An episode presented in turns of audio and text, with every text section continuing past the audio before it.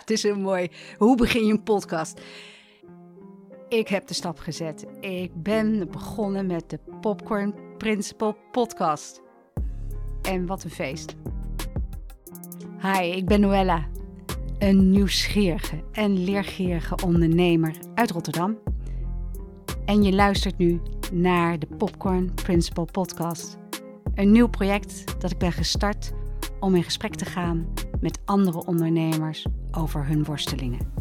Echt even dat vertrouwen ook in mezelf, maar ook in, ja, in de toekomst kwijt. En Op die momenten dat je het gewoon niet meer weet en je zelfvertrouwen verliest en je afvraagt of je het toch wel kan.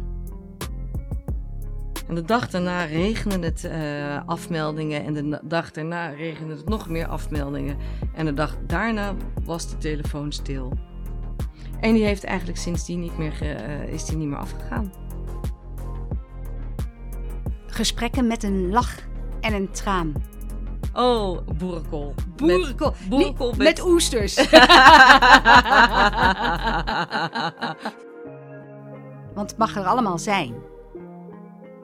En juist door die gesprekken leren we van elkaar.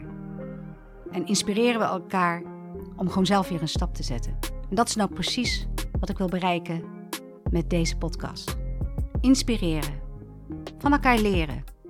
En gewoon zien dat als we vallen, dat we kunnen opstaan en weer kunnen doorgaan. Omdat wat we doen, we belangrijk vinden om verder te brengen. Je luistert naar de Popcorn Principle podcast. En ik wens je veel luisterplezier toe.